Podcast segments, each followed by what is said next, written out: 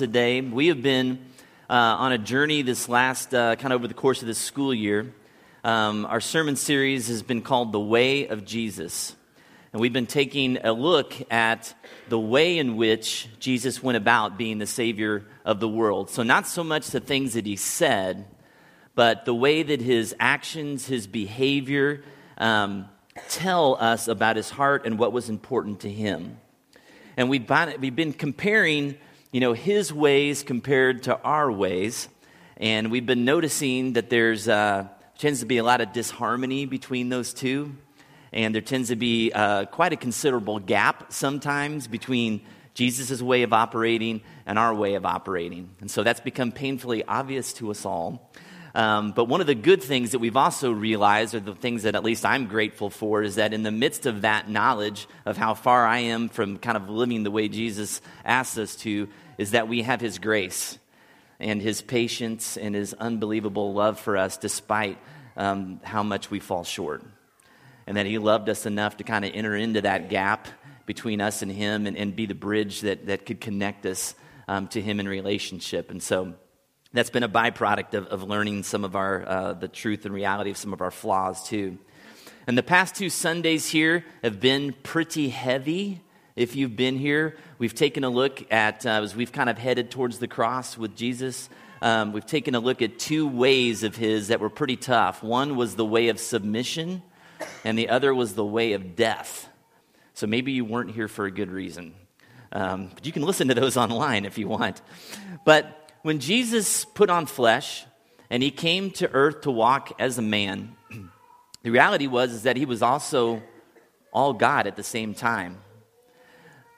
But in the midst of putting on that flesh and becoming a man, he willingly submitted himself under the leadership of the Father. And so when we get to that um, time at the cross where Jesus is, is heading that way and knowing that part of his plan, his mission, is that he has to lay his life down the human fleshly side of him um, prays and says, God, if there is a different way that you can pull this off, I'm open to it. You know, let me know what that plan might be. But in the end, he prays and he says, But Father, not my will, but yours be done. He submitted. And so we looked at that a couple weeks ago. And then last Sunday, we looked at the way of death. And this reality is that Jesus calls all of us as his followers to lay our life down our ways, our habits, our own self interests, our desires, so that other people might live. Jesus said, Whoever wants to be my disciple must deny himself and take up his cross daily and follow me. And there is just no other way to find abundant life than to lay this current life you have now down in exchange for God's better plan for us. And as hard as those messages, I'm sorry, I have something in my eye, and it's not a tear. Um, as hard as those messages have, been for us to kind of wrestle with, and I've talked with a lot of people the last couple of weeks and been like, oh man, I mean, you really pointed out some pretty huge flaws in my character here the last couple of weeks. It's, it's so important that we sit in that discomfort of how much we don't want to submit, of how much we don't want to die. Because if we don't, then the resurrection is just really not that exciting. It really doesn't truly mean something. Unless we understand that we are all convicted sinners, rightfully sentenced to death row, but that God, in His graciousness, came in and pardoned us all then the resurrection and what it means, the reality of freedom and life, it just isn't going to impact us like it should. Because there is no resurrection without death. Death is an unquestioned prerequisite for resurrection. It has to happen. But I don't know about you, my experience with, with death in this life and being around um, funerals with people is that it can be really disorienting. I mean, there's not a, a, funeral that goes by that I'm a part of, and I'm sitting down with family and friends of the person that's passed away where, man, it's just confusing. It's, it's, that's the best word, is just disorienting. And a lot of times the, the answers that we might think we have in those moments just kind of fall short of, of really being satisfying. And so it's Easter Sunday, and we're all dressed up in bright colors, and we're coming and we're singing these songs of, of victory about what God has done and, and the great goodness of our Father. But it's really important for us on Sunday to make sure that we don't forget Friday and the crucifixion and how for Jesus' disciples in that moment, I mean, you can't put into words the amount of hopelessness and despair that was present at that time. When, when Jesus and his friends are, are looking at the cross and everything that they'd hoped for and everything they thought that the kingdom of God was going to be and, the, and kind of the place that they were going to get to play in that, the roles they thought they were going to have. And see all of those hopes dashed away in just a few short hours by the mighty hand of Rome. I mean, it was devastating and, and it was just utter despair and confusion.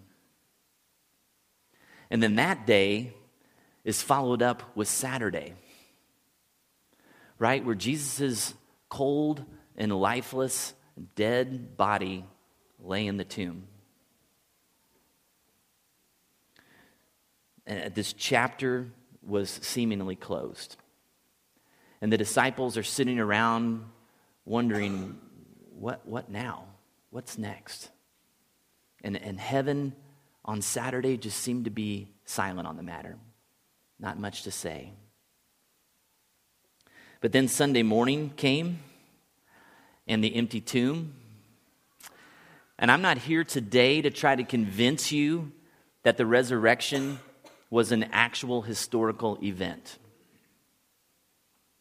Hollywood just made a movie called Risen.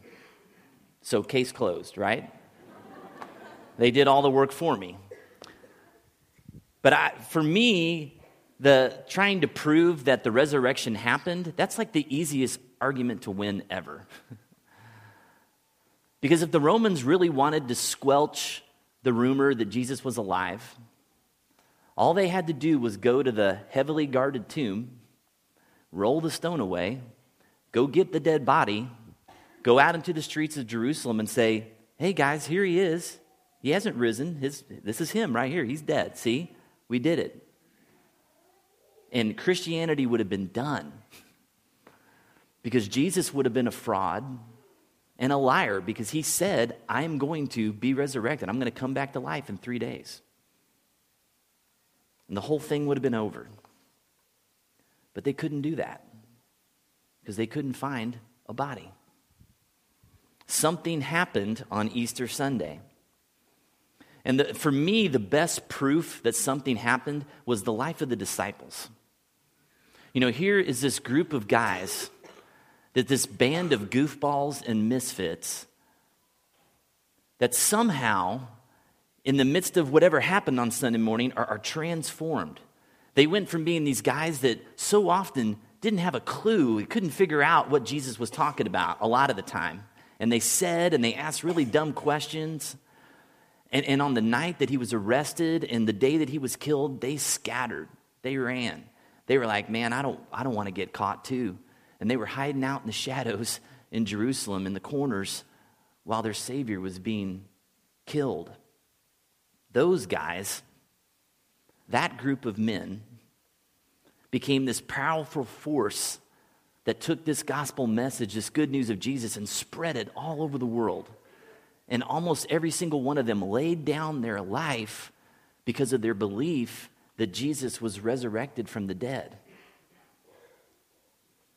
And just a couple months after his resurrection, Jesus, in his resurrected body, after appearing on several different occasions to over 500 witnesses, the disciples preached boldly about that historical fact, even though doing so put their life on the line.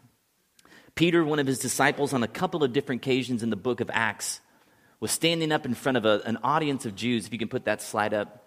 And he said this in Acts 2:32 he said God has raised this Jesus to life and we are all witnesses of it. In the next chapter, chapter 3, you killed the author of life, but God raised him from the dead, and we are witnesses of this. And he said these things knowing that doing so could mean the end of his life, making those claims. But he said it anyways because he believed it so strongly. And later on, Paul, who in those early days when Peter was going around spreading this message, he was a guy that was a Jewish leader that was actually trying to kill and murder Christians because he didn't believe in Jesus, but, but Jesus met him and transformed him, and he became the person that took the gospel message to the non Jews, the Gentiles, and he started this church in a town called Corinth in Greece. And in 54 AD, he wrote a letter to them that we know as 1 Corinthians. I want you to open your Bibles to 1 Corinthians chapter 15. In your Pew Bibles, it's page uh, 1049.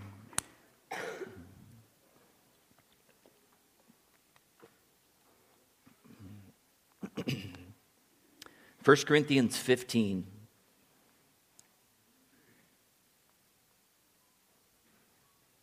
Is that the right page number? because it's the exact same page number as my Bible, and that kind of freaked me out for a second. Like, maybe I wrote down this one. Okay, good. Okay, we're going to start in verse 3. Paul writes this. He says, For what I received, I pass on to you as of first importance that Christ died for our sins according to the Scriptures, that he was buried, that he was raised on the third day according to the Scriptures and that he appeared to Cephas, who's Peter, and then to the twelve. After that, he appeared to more than 500 of the brothers and sisters at the same time, most of whom are still living, though some have fallen asleep. Then he appeared to James, then to all the apostles, and last of all, he appeared to me also. And Paul would have heard this very concise and um, you know clear gospel message just shortly after his conversion, which would have been about 35 AD, just a couple of years after Jesus' death and resurrection. So, all of that to say, from the very earliest moments that, that people could call themselves Christians and the church began, the, the belief in the resurrected Jesus was central to, to their whole movement. And many of those folks put their life on the line for that belief. So every Easter, as I said, my goal is not to convince you that it happened. My goal every, every Easter is to ask this question because we believe that the resurrection did happen and is true, what does it mean for us today? What does this thing that happened, this historical fact that happened 2,000 years ago almost, have to do with my life right now in 2016? That's what we need to wrestle with today. How should we live as followers of this resurrected Jesus? That's the money question, okay? Because when we wake up each morning, the fact that Jesus had the power to conquer death and that he's alive and well right now, moving and advocating in every area of our life, that ought to mean something. It ought to shape and color our perspective on every detail of our life if that really happened. It ought to, right? It ought to. And I want to take a little bit of a different angle on this Easter message this morning, and I want to talk about something that Jesus said while he was still roaming the earth, while he was still doing ministry and interacting with people, long before his, his crucifixion and his resurrection he said something that I think is really important for us to look at. I want you to turn your Bibles over to John chapter 11. It's a little bit to the left there. It's page 978.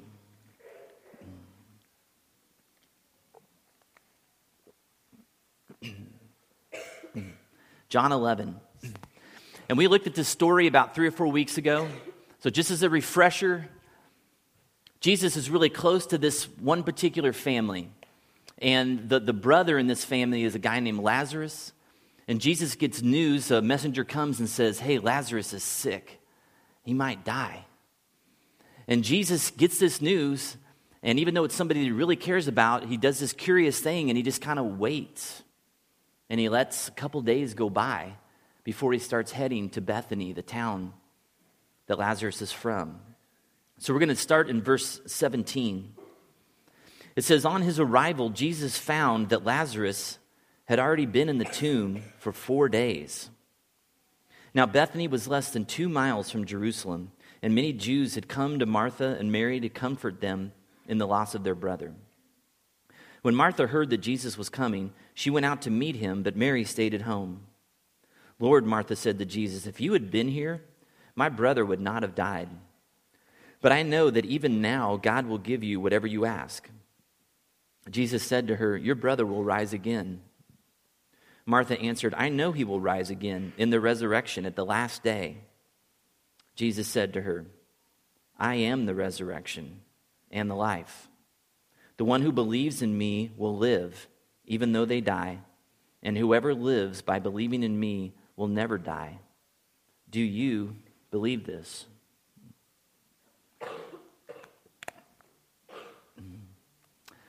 I am the resurrection.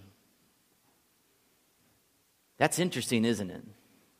Not, I will be resurrected, which would have been true, but I am the resurrection.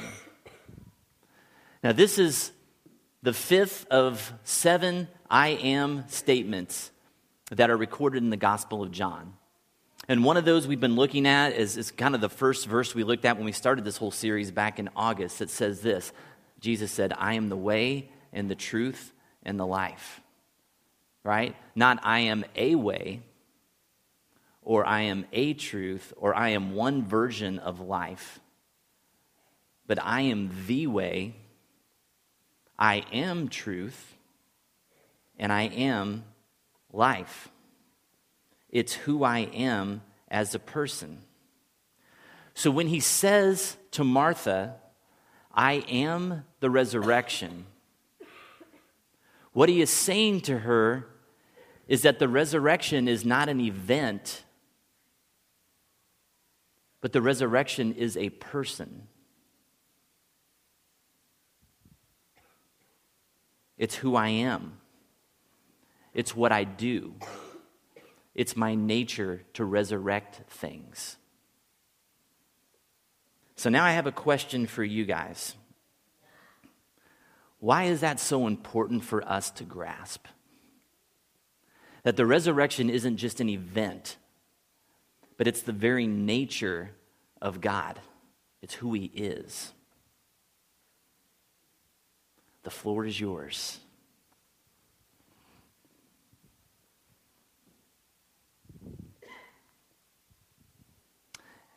Crickets. Awesome. So, you guys thought that you were just going to come and let the professional speak to you today, right? Not the case. Come on, you guys have got some thoughts. Why is that so important for us to grasp? The resurrection isn't just an event, it's, a, it's who Jesus is, it's his nature. Why do we need to grasp that? Yes.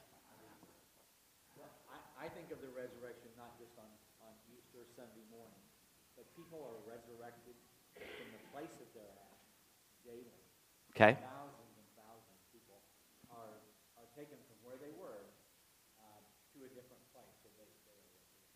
Okay.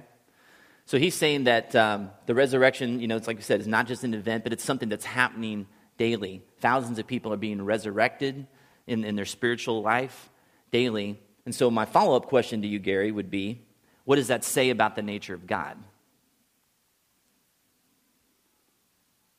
that he has, he has the ability and the power to do that, and that he is there paying attention and always looking for that, that opportunity. Yeah. One is that he has the power to do it. Secondly, is that he's actively engaged in all of our lives, eager to do that in us. Was there another hand over here? Mr. Bally? Yes. To me, when he says that, um, everything dies has a new beginning through Jesus. Okay. And we have everlasting life. And it's always a new beginning. Okay. Yeah. Everything that dies has a new beginning in Christ. What else? What does it mean when we go and we pray to a God who is the resurrection? Yeah, Sam? I'm not looking for anything in particular, Sam. There are no wrong answers. I'll give you participation points for trying.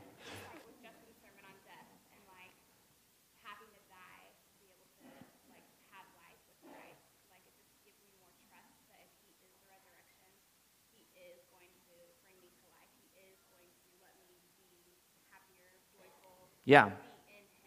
Great. Yeah.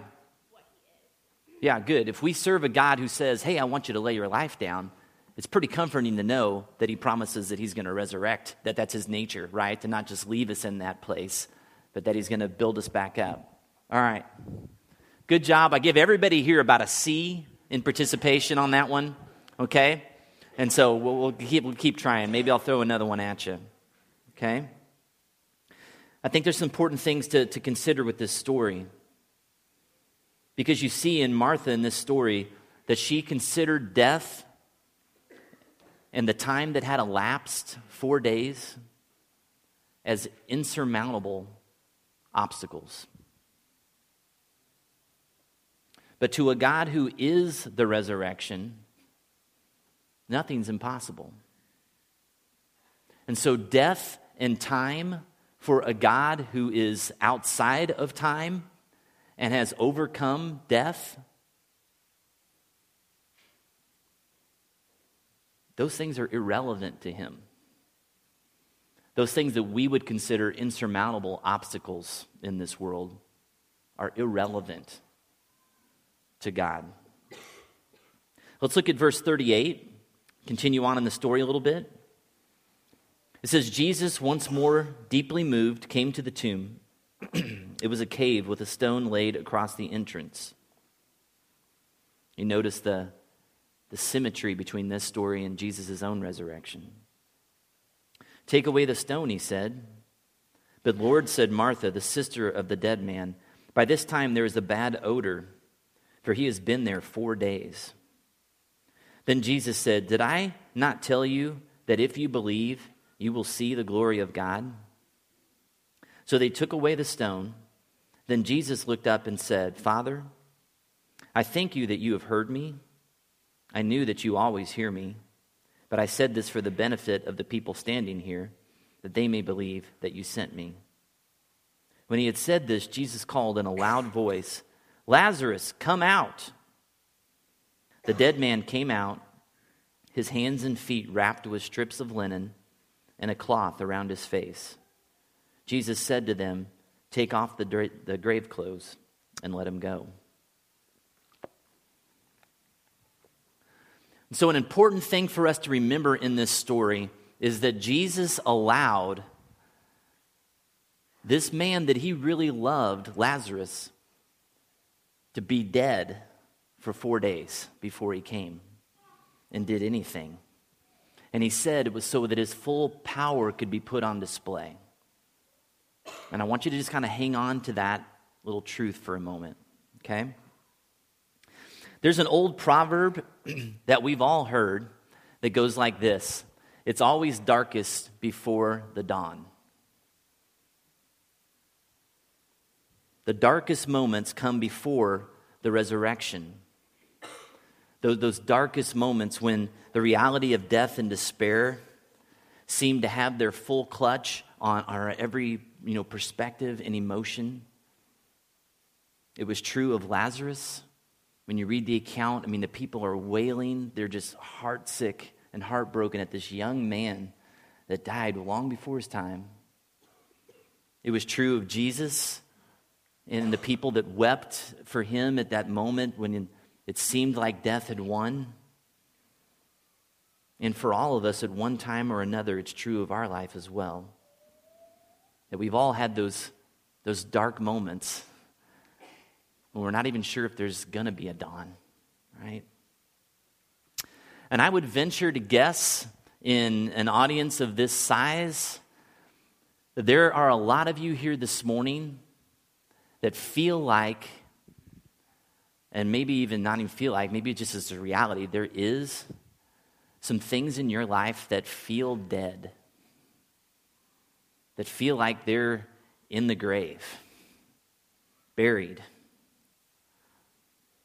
Maybe for so long that the stench is kind of overwhelming. What is it for you? Maybe it's your self worth. Maybe it's your finances. Maybe it's your faith, your health, your marriage, a friendship, your career. Maybe it's your passion for life or your hope that whatever it is that's going on in your life will ever get better. And you can fill in the blank for your own situation. You want to hand her my water there? She can, she can drink that. There you go. um, maybe you don't have anything that feels that desperate in your life. So, what I want to ask you to do this morning, if that's you and you're just kind of like, ah, nothing really comes to mind for me, I bet you know somebody who's in a place like that in your life who feels like there's some things that are kind of dead. Can you listen for them, at least today? So that maybe you can be the person that provides them some perspective and hope? I'm sure they'd appreciate that. But if something that feels dead has come to mind for us today, then maybe we've been struggling to kind of believe that Jesus can actually resurrect that situation. Maybe we've forgotten who Jesus says he is. So, with that situation in mind or that issue in mind, maybe we need to be reminded that Jesus' very nature, who he is, is someone who resurrects and redeems broken and dead things. Like Jesus called Lazarus out of the grave, he wants to call dead things back to life in your life. It's what he wants to do, what he will do because he has to stay true to his nature. Okay? That's who he is. But here's some things that I think we need to consider. That area in your life that might have come to mind, that issue, that relationship, okay? And maybe it feels dead now, or maybe you just know that that's where this is heading. You can kind of see this thing's kind of dying in my life it may need to die first before Jesus intervenes. Or maybe what needs to die is the idol that you've made it in your life. Or that false illusion that you've had about what that thing was supposed to be or that person. Or maybe what it is you thought it was supposed to provide for you. Maybe those things need to die. I meet a fair amount of married couples for counseling. And here's one thing that I can tell you is that most marriages are going to get to the point, whether it takes two years or five years or 20 years or longer, where one or both spouse will come to this realization I thought marriage was supposed to be different than this, or better than this, is probably what they're really implying. And how that reality is handled in that moment is really key. And I'm just using marriage as an illustration. You can insert whatever you want in there. But in terms of marriage in our culture, that is kind of a throwaway culture where, where covenant and, and contract don't really mean a whole lot to us, a lot of people in our culture just kind of throw in the towel. And they just kind of think, you know what, this is just too hard. It's too hard to think that this dead thing can be resurrected and what that might demand of me in the midst of it. And so I'm just going to move on. But most of the time, as I process the issue with couples, what we find is that marriage was never supposed to be the thing that was going to completely satisfy you. And before Jesus resurrects your marriage into something better and more true, he needs those unrealistic expectations or that critical spirit or the way you've made your spouse an idol in your life to die. It needs to die. And so I want to put this question up here for you. You can take a screenshot of it if you want, right? Screenshot of a screenshot. Or that's not even a screenshot. You can take a picture of it. That's what I'm saying. Yeah. Here's the question the most important thing What needs to die before Jesus will resurrect something in your life?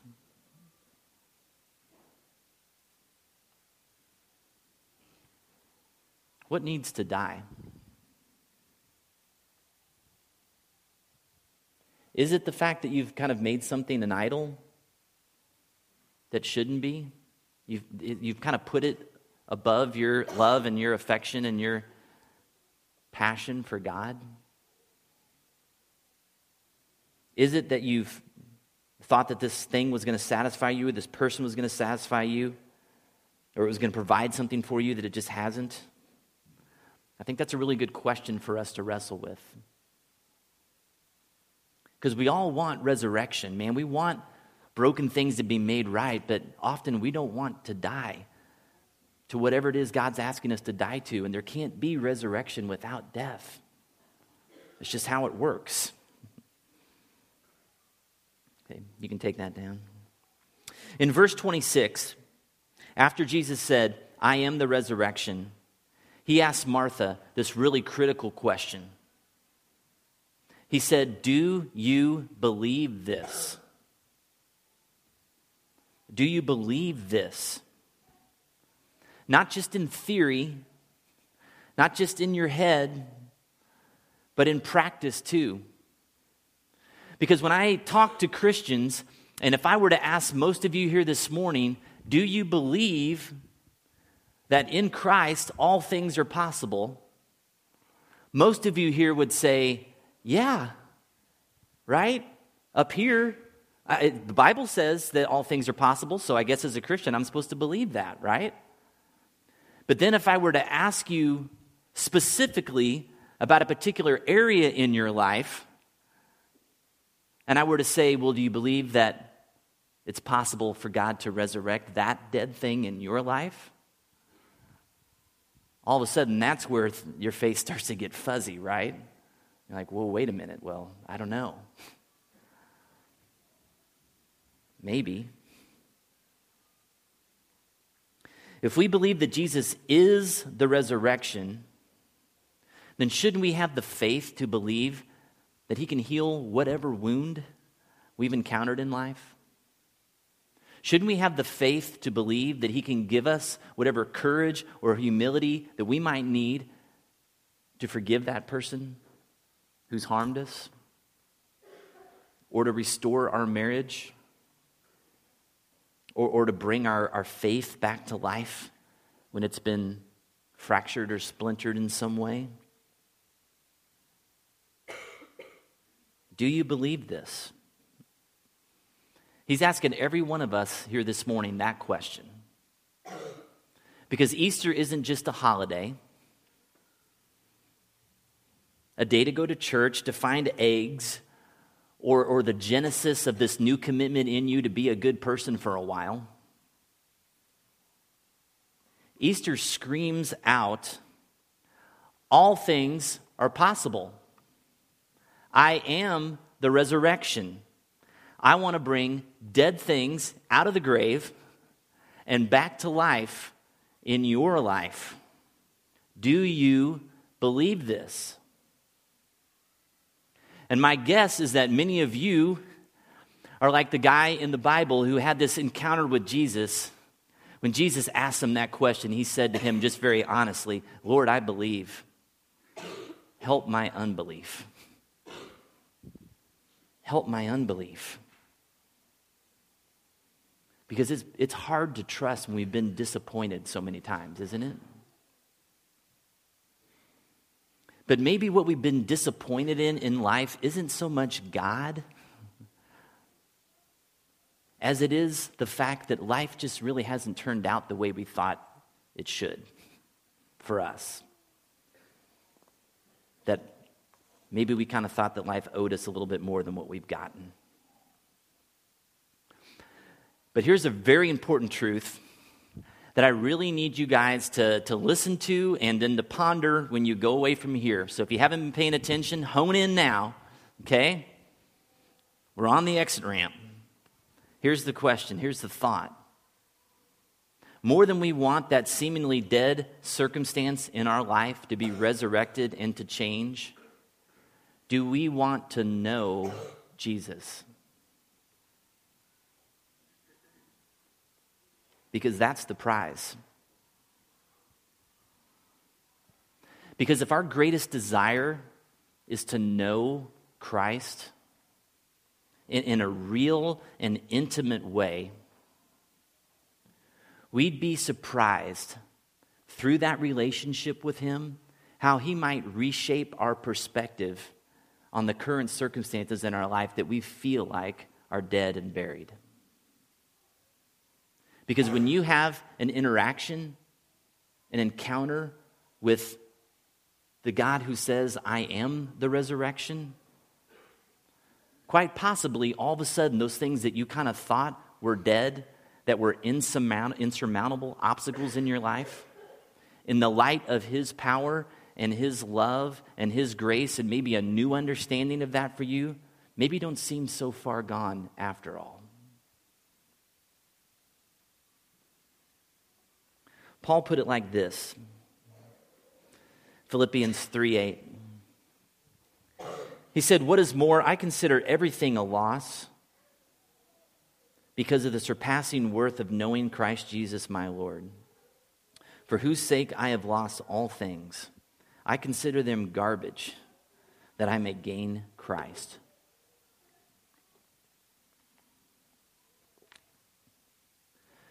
If all you're really interested in is your circumstances changing, you are going to be disappointed a lot. Because Jesus promised us in this world there will be trouble.